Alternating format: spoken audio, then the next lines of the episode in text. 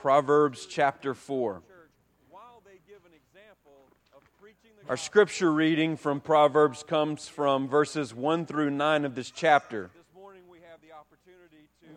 And then, after we pray for our time in the Word, we'll then go over to Proverbs 16.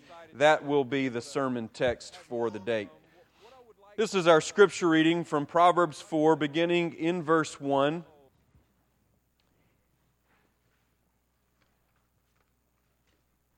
Hear, O sons, a father's instruction, and be attentive that you may gain insight. For I give you good precepts. Do not forsake my teaching. When I was a son with my father, tender, the only one in the sight of my mother, he taught me and said to me, Let your heart hold fast my words. Keep my commandments and live. Get wisdom, get insight. Do not forget and do not turn away from the words of my mouth. Do not forsake her, and she will keep you. Love her, and she will guard you. The beginning of wisdom is this get wisdom.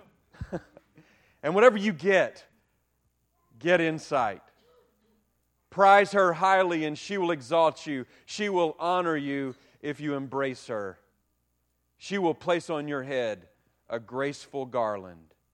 She will bestow on you a beautiful crown. Let's, play, let's pray once more.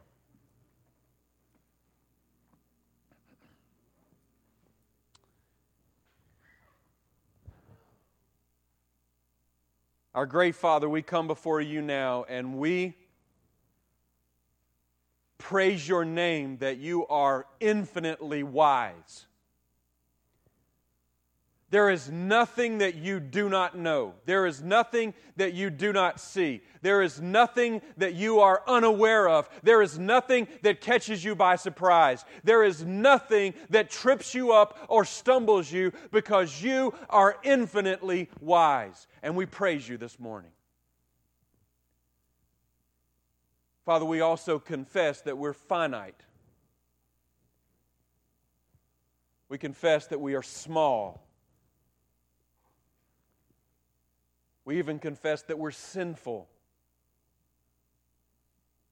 And so we need you to take your wisdom and pour it into our hearts that we might know and experience the skill of navigating all of life toward your glory and your praise. And f- for that, right now, we ask that as we read verses 1 through 3 in chapter 16, that you might give us your wisdom, that we might know it, feel it, experience, and live it in this world for your honor and praise. In Jesus' name and for his sake. Amen. So now turn to Proverbs 16. Proverbs 16 verses 1 through 3. The title of the message is The Skill of Making Plans. The, the skill of making plans.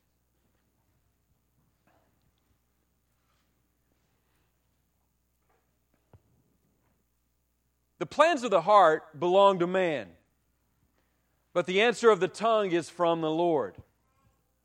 All the ways of a man are pure in his own eyes, but the Lord weighs the Spirit. Commit your work to the Lord, and your plans will be established. May God bless the reading of His Word. From the time that I was five years old, my plan was to play professional baseball for the Atlanta Braves. I grew up watching the Braves on the Turner Broadcasting Station just about every night. And in the early 80s, the Braves were really good, even won the pennant early on. But then through the mid 80s, all the way through the late 80s, they were terrible.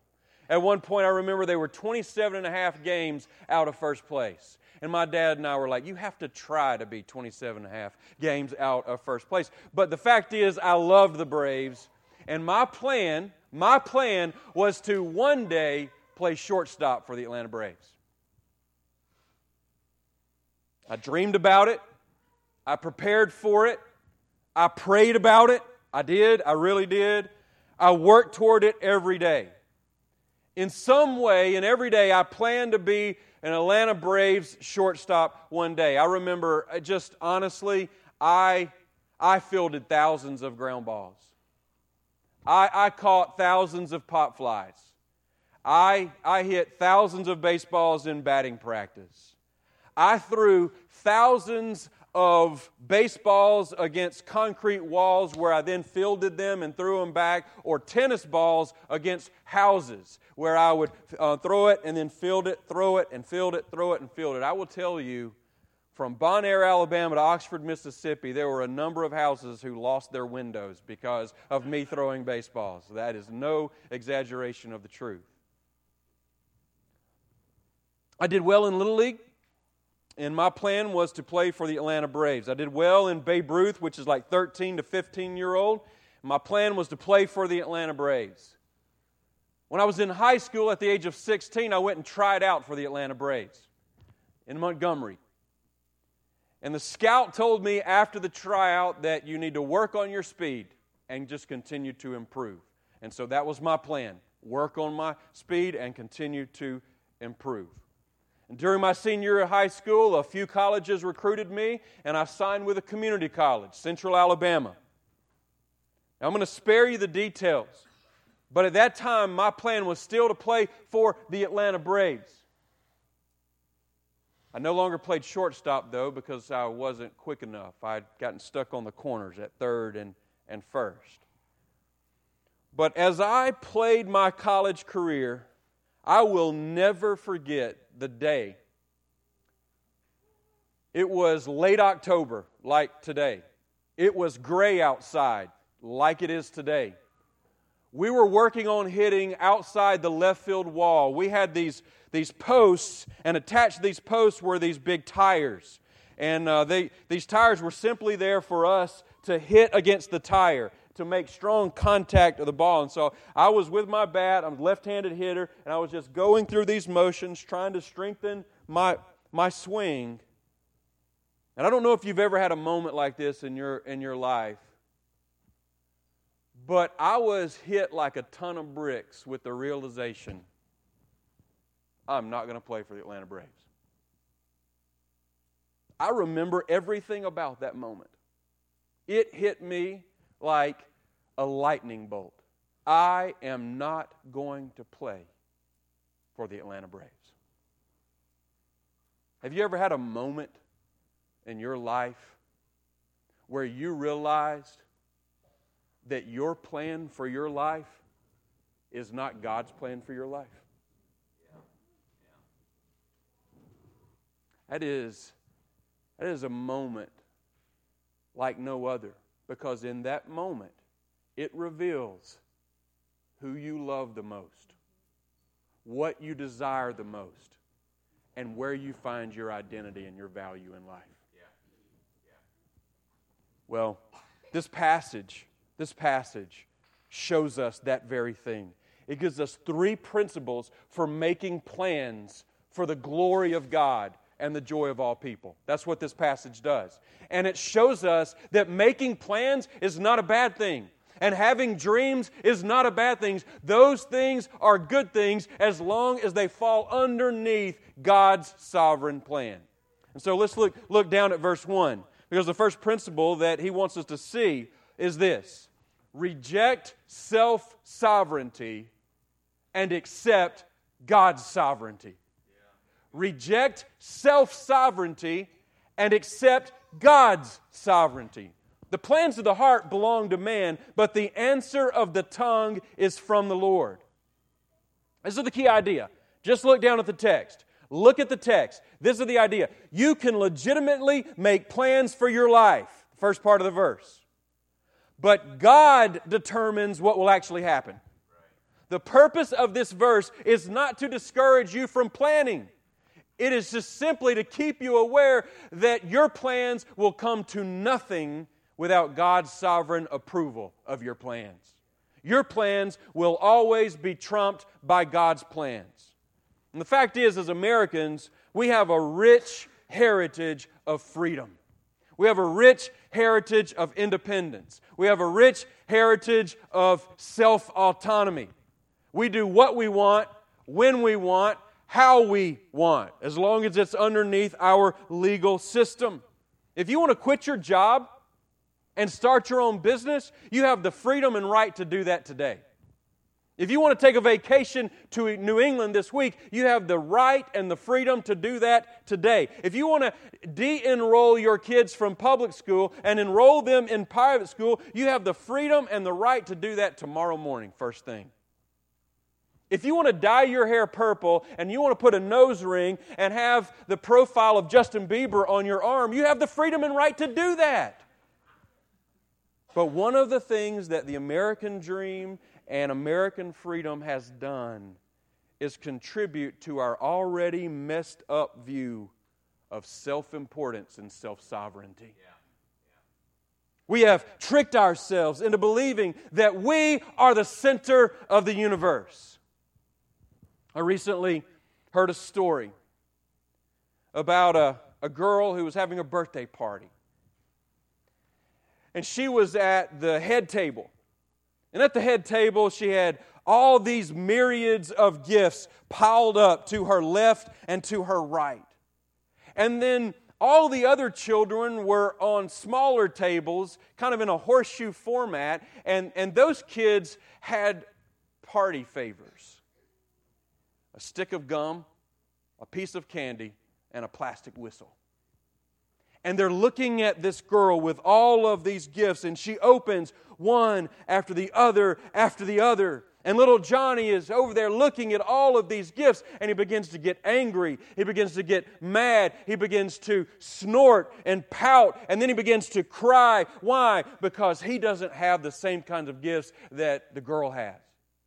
And finally, a parent walks over to little Johnny, pulls his chair around, gets on Johnny's eye level and says, Johnny,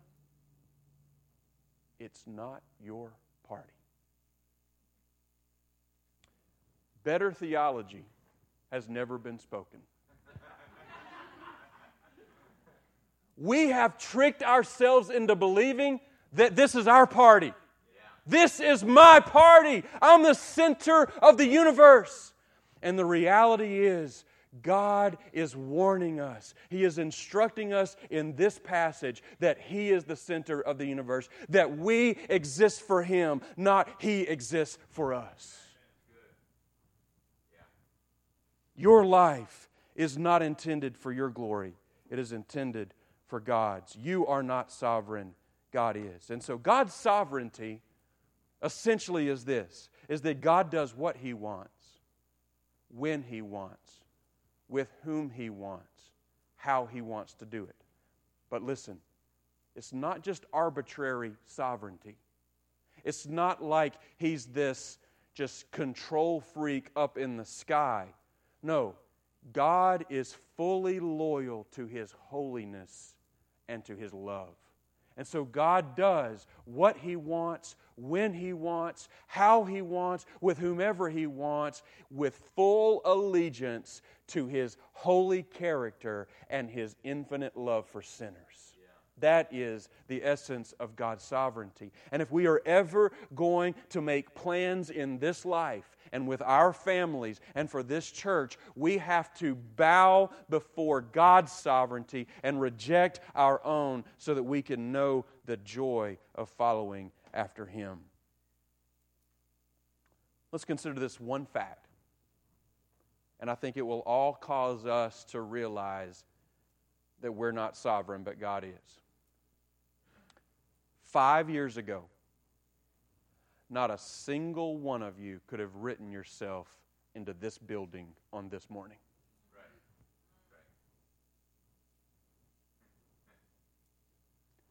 We're not sovereign, folks. God is. Let's bow before Him and let's say, when we make plans, let's always know, let's always, always know and rest that His plans are better than ours, His plans are bigger than ours, and His plans are more redemptive than our plans. Let's reject self sovereignty and accept God's sovereignty. The second principle for making plans that God wants us to see is to reject self approval and pursue God's appraisal. Reject self approval and accept God's appraisal.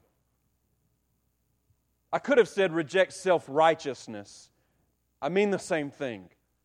Reject self righteousness, reject self approval, and yet pursue God's appraisal. All the ways of a man are pure in his own eyes, but the Lord weighs the Spirit. Keep your eye down on the text. This is what the, the message is. You have an incredible ability to deceive yourself concerning your own righteousness. And the fact is, God is the only one who accurately measures the rightness or the wrongness of your ways. Now, when he says ways here, all the ways of a man are pure in his own, in his own eyes. By ways, he means decisions, behavior. In other words, all the, all the money decisions that a man makes are pure in his own eyes. All the friendship decisions that a child makes is pure in her own eyes. All the leadership decisions that shepherds make are pure in their own eyes.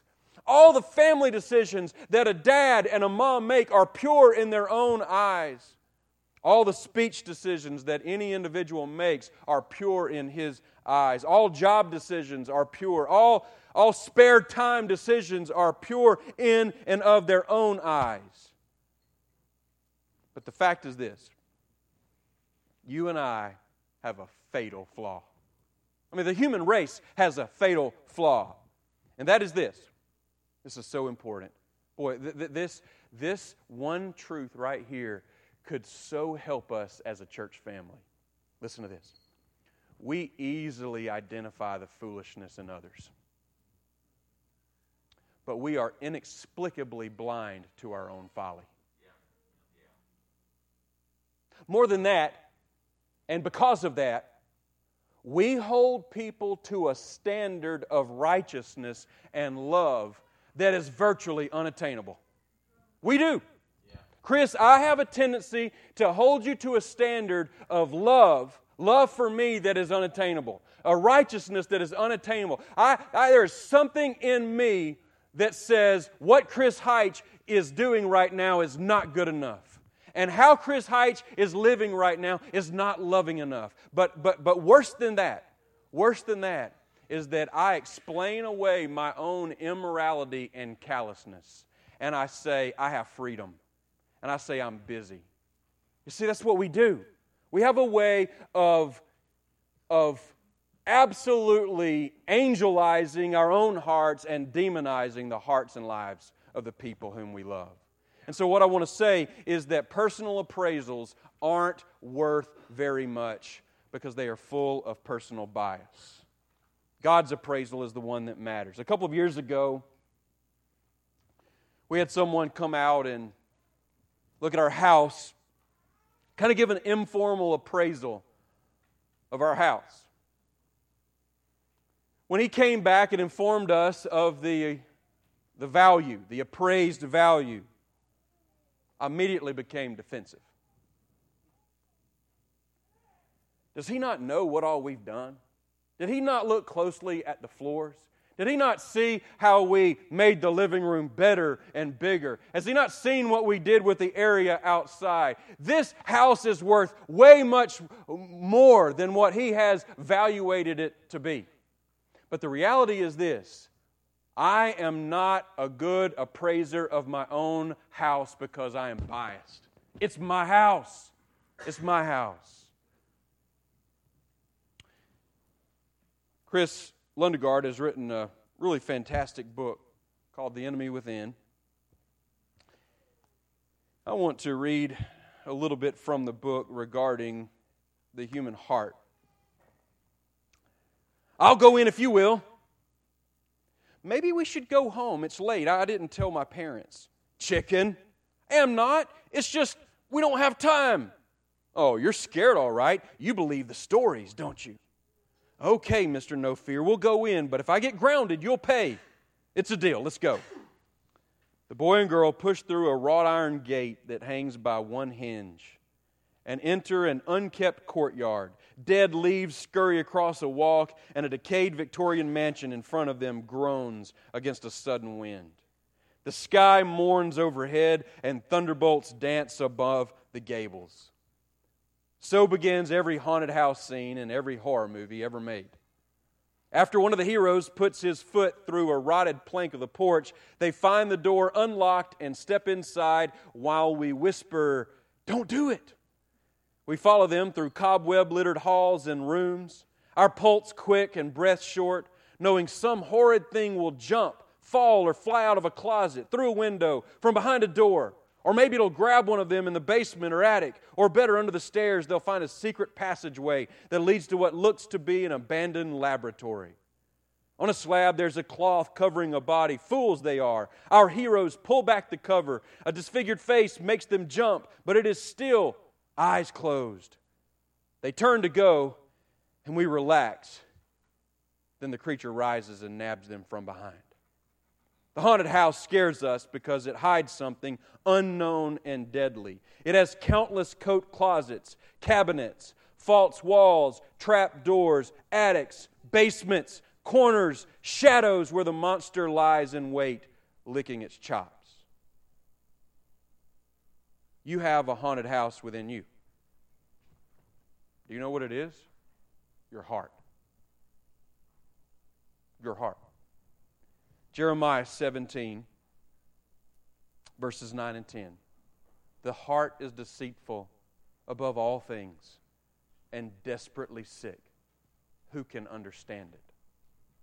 I, the Lord, search the heart I test the mind to give every man according to his ways, according to the fruit of his deeds. The heart is deceitful above all things, and dare we doubt it, think about this. Think about how fickle you are. Think about how fickle you are. One day you are this source of wisdom, and then the very next day you're a clown. You can be open and cheery on Monday and then you're reserved and gloomy on Tuesday. You're easy to get along with on Wednesday, and then you're a real crank on Thursday. You're romantic on Friday, and you're frosty on Saturday. One day, Jesus is all the world to you, and then the next day, you love the things of the world more than King Midas. That's you. That's me. Why? Because our hearts are deceitful above all else and desperately wicked. Who can know it? The Lord. Only the Lord can. So if you look down at the text, you and I need to look at part one of that text. All the ways of a man are pure in his own eyes. And we need to reject the approval of ourselves and we need to pursue God's appraisal, appraisal of ourselves. And we need to say this we are sinners in need of a Savior and we need to say, God has given us an appraisal. It is right, it is true, it is accurate. And what God has said is that you and I have fallen short of the glory of God. We have sinned, we have trespassed against His righteous standards, we have rebelled against His goodwill, we have crossed over the no trespassing sign, and we have thumbed our nose at God, and we have run headlong into our sin and the self centeredness of our own universe. And we need to say, God, God, you're right. We're guilty. And then in doing so, in doing so, we need to look at God and we need to say, Praise be to your name that you have provided the life of your Son, which is perfect, and the death of your Son, which is sacrificial, and the resurrection of your Son, which is powerful, and the reign of your Son, which is glorious, because in Him I can have life, and in Him I can have a new heart, and in Him I can have a new spirit, and I can walk in victory each and every day because i I'm resting not on the value of my own heart and my own life, but on the value of Jesus Christ's heart and his own life. And so we need to reject the approval of ourselves and we need to accept God's appraisal and receive his offer of forgiveness through his son, Jesus Christ. That is the second principle for decision making. The third principle comes from verse 3 reject self reliance and entrust yourself to God. Reject self reliance and entrust yourself to God. Look down at the text. Commit your work to the Lord, and your plans will be established. Keep your eyes on the text. The idea is not simply pray that God will honor your plans and establish them. No, no, look, look down. It is submit your entire life and your entire way to God so that even if your plans are completely obliterated, you can recognize and reverence His deeper plan at work in your life. That is the point of the text. And so this is what I want to do right now is I just want to give you about four ways to entrust yourself to God. Here are four ways that you can obey verse 3. Four ways to commit your work to the Lord. First of all, remember who God is. We are tempted not to entrust ourselves to God and to give ourselves entirely over to Him because we don't, we don't remember His character and His work and His greatness. Remember that God is the one who speaks. He is not that big person in the sky who's never uttered a word. No, He has spoken to us. In the beginning, God said, Let there be light. In the beginning, God spoke to Adam and Eve. He has spoken out the entirety of this book over a matter of a few thousand years and has said, This is who I am. This is what I'm about. This is how much I love you. And this is how much I want to be in relationship with you. Here you go. It's a love gift from your God to you. He's the God who speaks, He's the God who rules. Psalm 115 says that our God is in the heavens and He does whatever He pleases. He is in heaven right now, ruling and reigning as sovereign. Yes, Satan is the prince of the power of the air, but make no mistake about it, this is God's world. Yeah. Yeah. This is God's world. Right. He is the God who knows everything. He is the God who sees everything. He is the God who has power over everything. He is the God who is holy. He is supreme above us. He is separate from us. He is sinless, unlike us. He is holy, holy, holy. And at the very same time, He's the God who loves. He's the God who pursues our highest good. He's the God who sacrifices that we might be in relationship with Him. He's the God who says, I'm not satisfied until I reach my children for my glory to be in my family, that they might know all of my blessings. This is who God is. And if you're ever going to entrust yourself to God, you must know who He is. You must remember who He is so that you can have an accurate view of this person that you're putting the entirety of your life into His arms. The second way to entrust yourself to God is to remember who you are. Remember who you are. You're made in the image of God for the glory of God. I, I don't care what the circumstances were of your conception. I do not care what the circumstances were of your early childhood. I don't care whether you were born in a hospital or in a home or in a barn. It does not matter. It does not matter who your parents were. It does not matter because God is the one who wrought you. God is the one who formed you in your mother's womb. And God is the one who has a plan for you. You need to remember that about yourself. And you need to also remember that you have the spiritual DNA of Adam and Eve. That when they fell into rebellion, they cast everyone who would come after them into a heart of rebellion, into a heart of trespassing against the goodness of God and pursuing the glory of self. And you and I have that. We're sinners. And so when we remember who we are, we've got to know who our parents are. And at the very same time, if you're a Christian, if you're someone who has said, I believe that Jesus is God. I believe that he was born of a virgin, that he lived a sinless life, that he died a sacrificial death, that he rose from the dead powerfully, that he ascended into heaven gloriously, and that one day he's going to return. If you're someone who says, I rest my life on those facts, I put all of my trust in Jesus, what you need to know is that not only have you inherited the sinful DNA of Adam and Eve, but now you have been regenerated. You've been made new by the Holy Spirit. And you because of your faith in Christ, have been reconciled to God. You are a child of God. You are loved by God. And because of that, you are victorious in God. Remember who you are. The third thing that you need to do if you're going to entrust yourself to God is to rest in what Christ did. Rest in what Christ did. It seems like I've talked a lot about this in recent weeks. But the reality is, you and I have a strong temptation to rely on our self worth, to rely on our good works, to rely on our own merit, on our track record.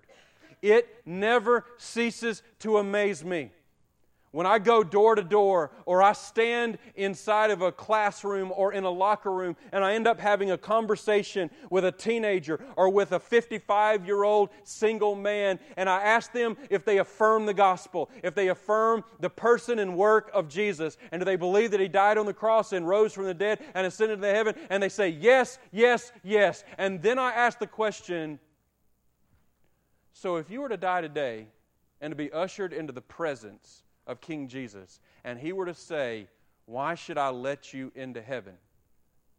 Those very same people say, Because I lived a good life. Because I did the best I could. Because my good outweighs my bad. What does that tell us, folks? It tells us that deep within the haunted house of our own heart, we have a self confidence, a self reliance, a self dependence in us that even when we affirm the glorious truths of God's love in Jesus Christ, there is something about us that says we want to go to God with who we are and with what we've done. And so I would say, Rest in what Christ has done on your behalf if you're ever wanting your plans to succeed. Because if it is your desires and your ambitions and your worth and your dependence, God will never bless it, no matter how successful you are in this world. And then the final thing to entrust yourself to God is to run to Christ for everything. Run to Him.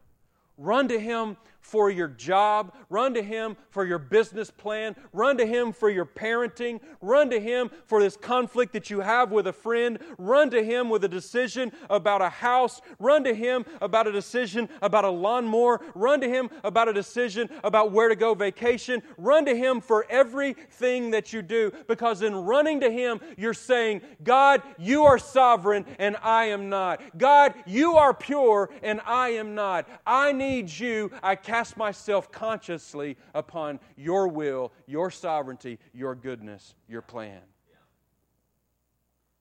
The big idea of verses 1 through 3 really is that self sovereign plans and self approved ways fall short of God's wisdom and God's glory.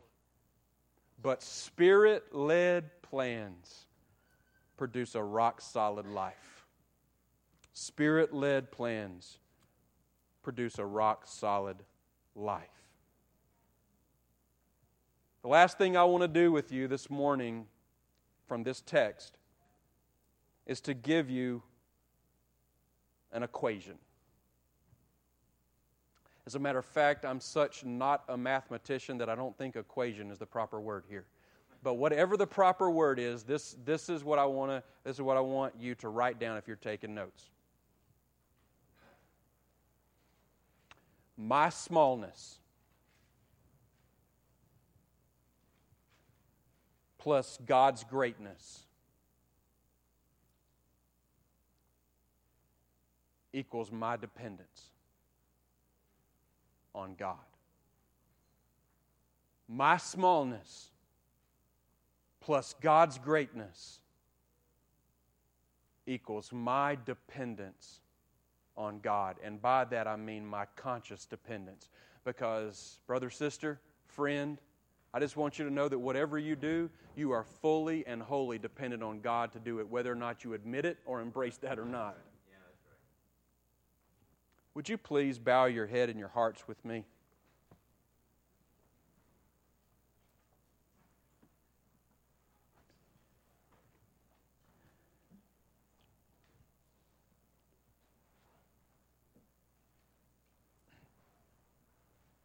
As you maybe close your eyes right now and meditate on how to entrust yourself to God, I want to ask you a biblical question.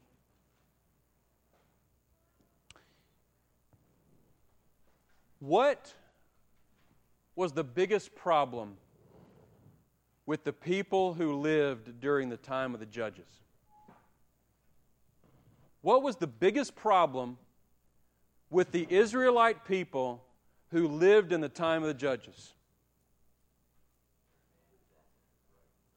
Everyone did what was right in their own eyes. I want to ask you right now if you would be honest with God. Would you be honest with God right now, right here?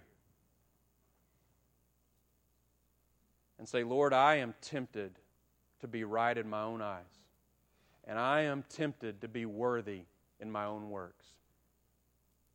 And I want to commit myself to you in full conscious dependence on your greatness and your glory. And as we sing, let's find Him warming our hearts toward fully, full dependence on Him today.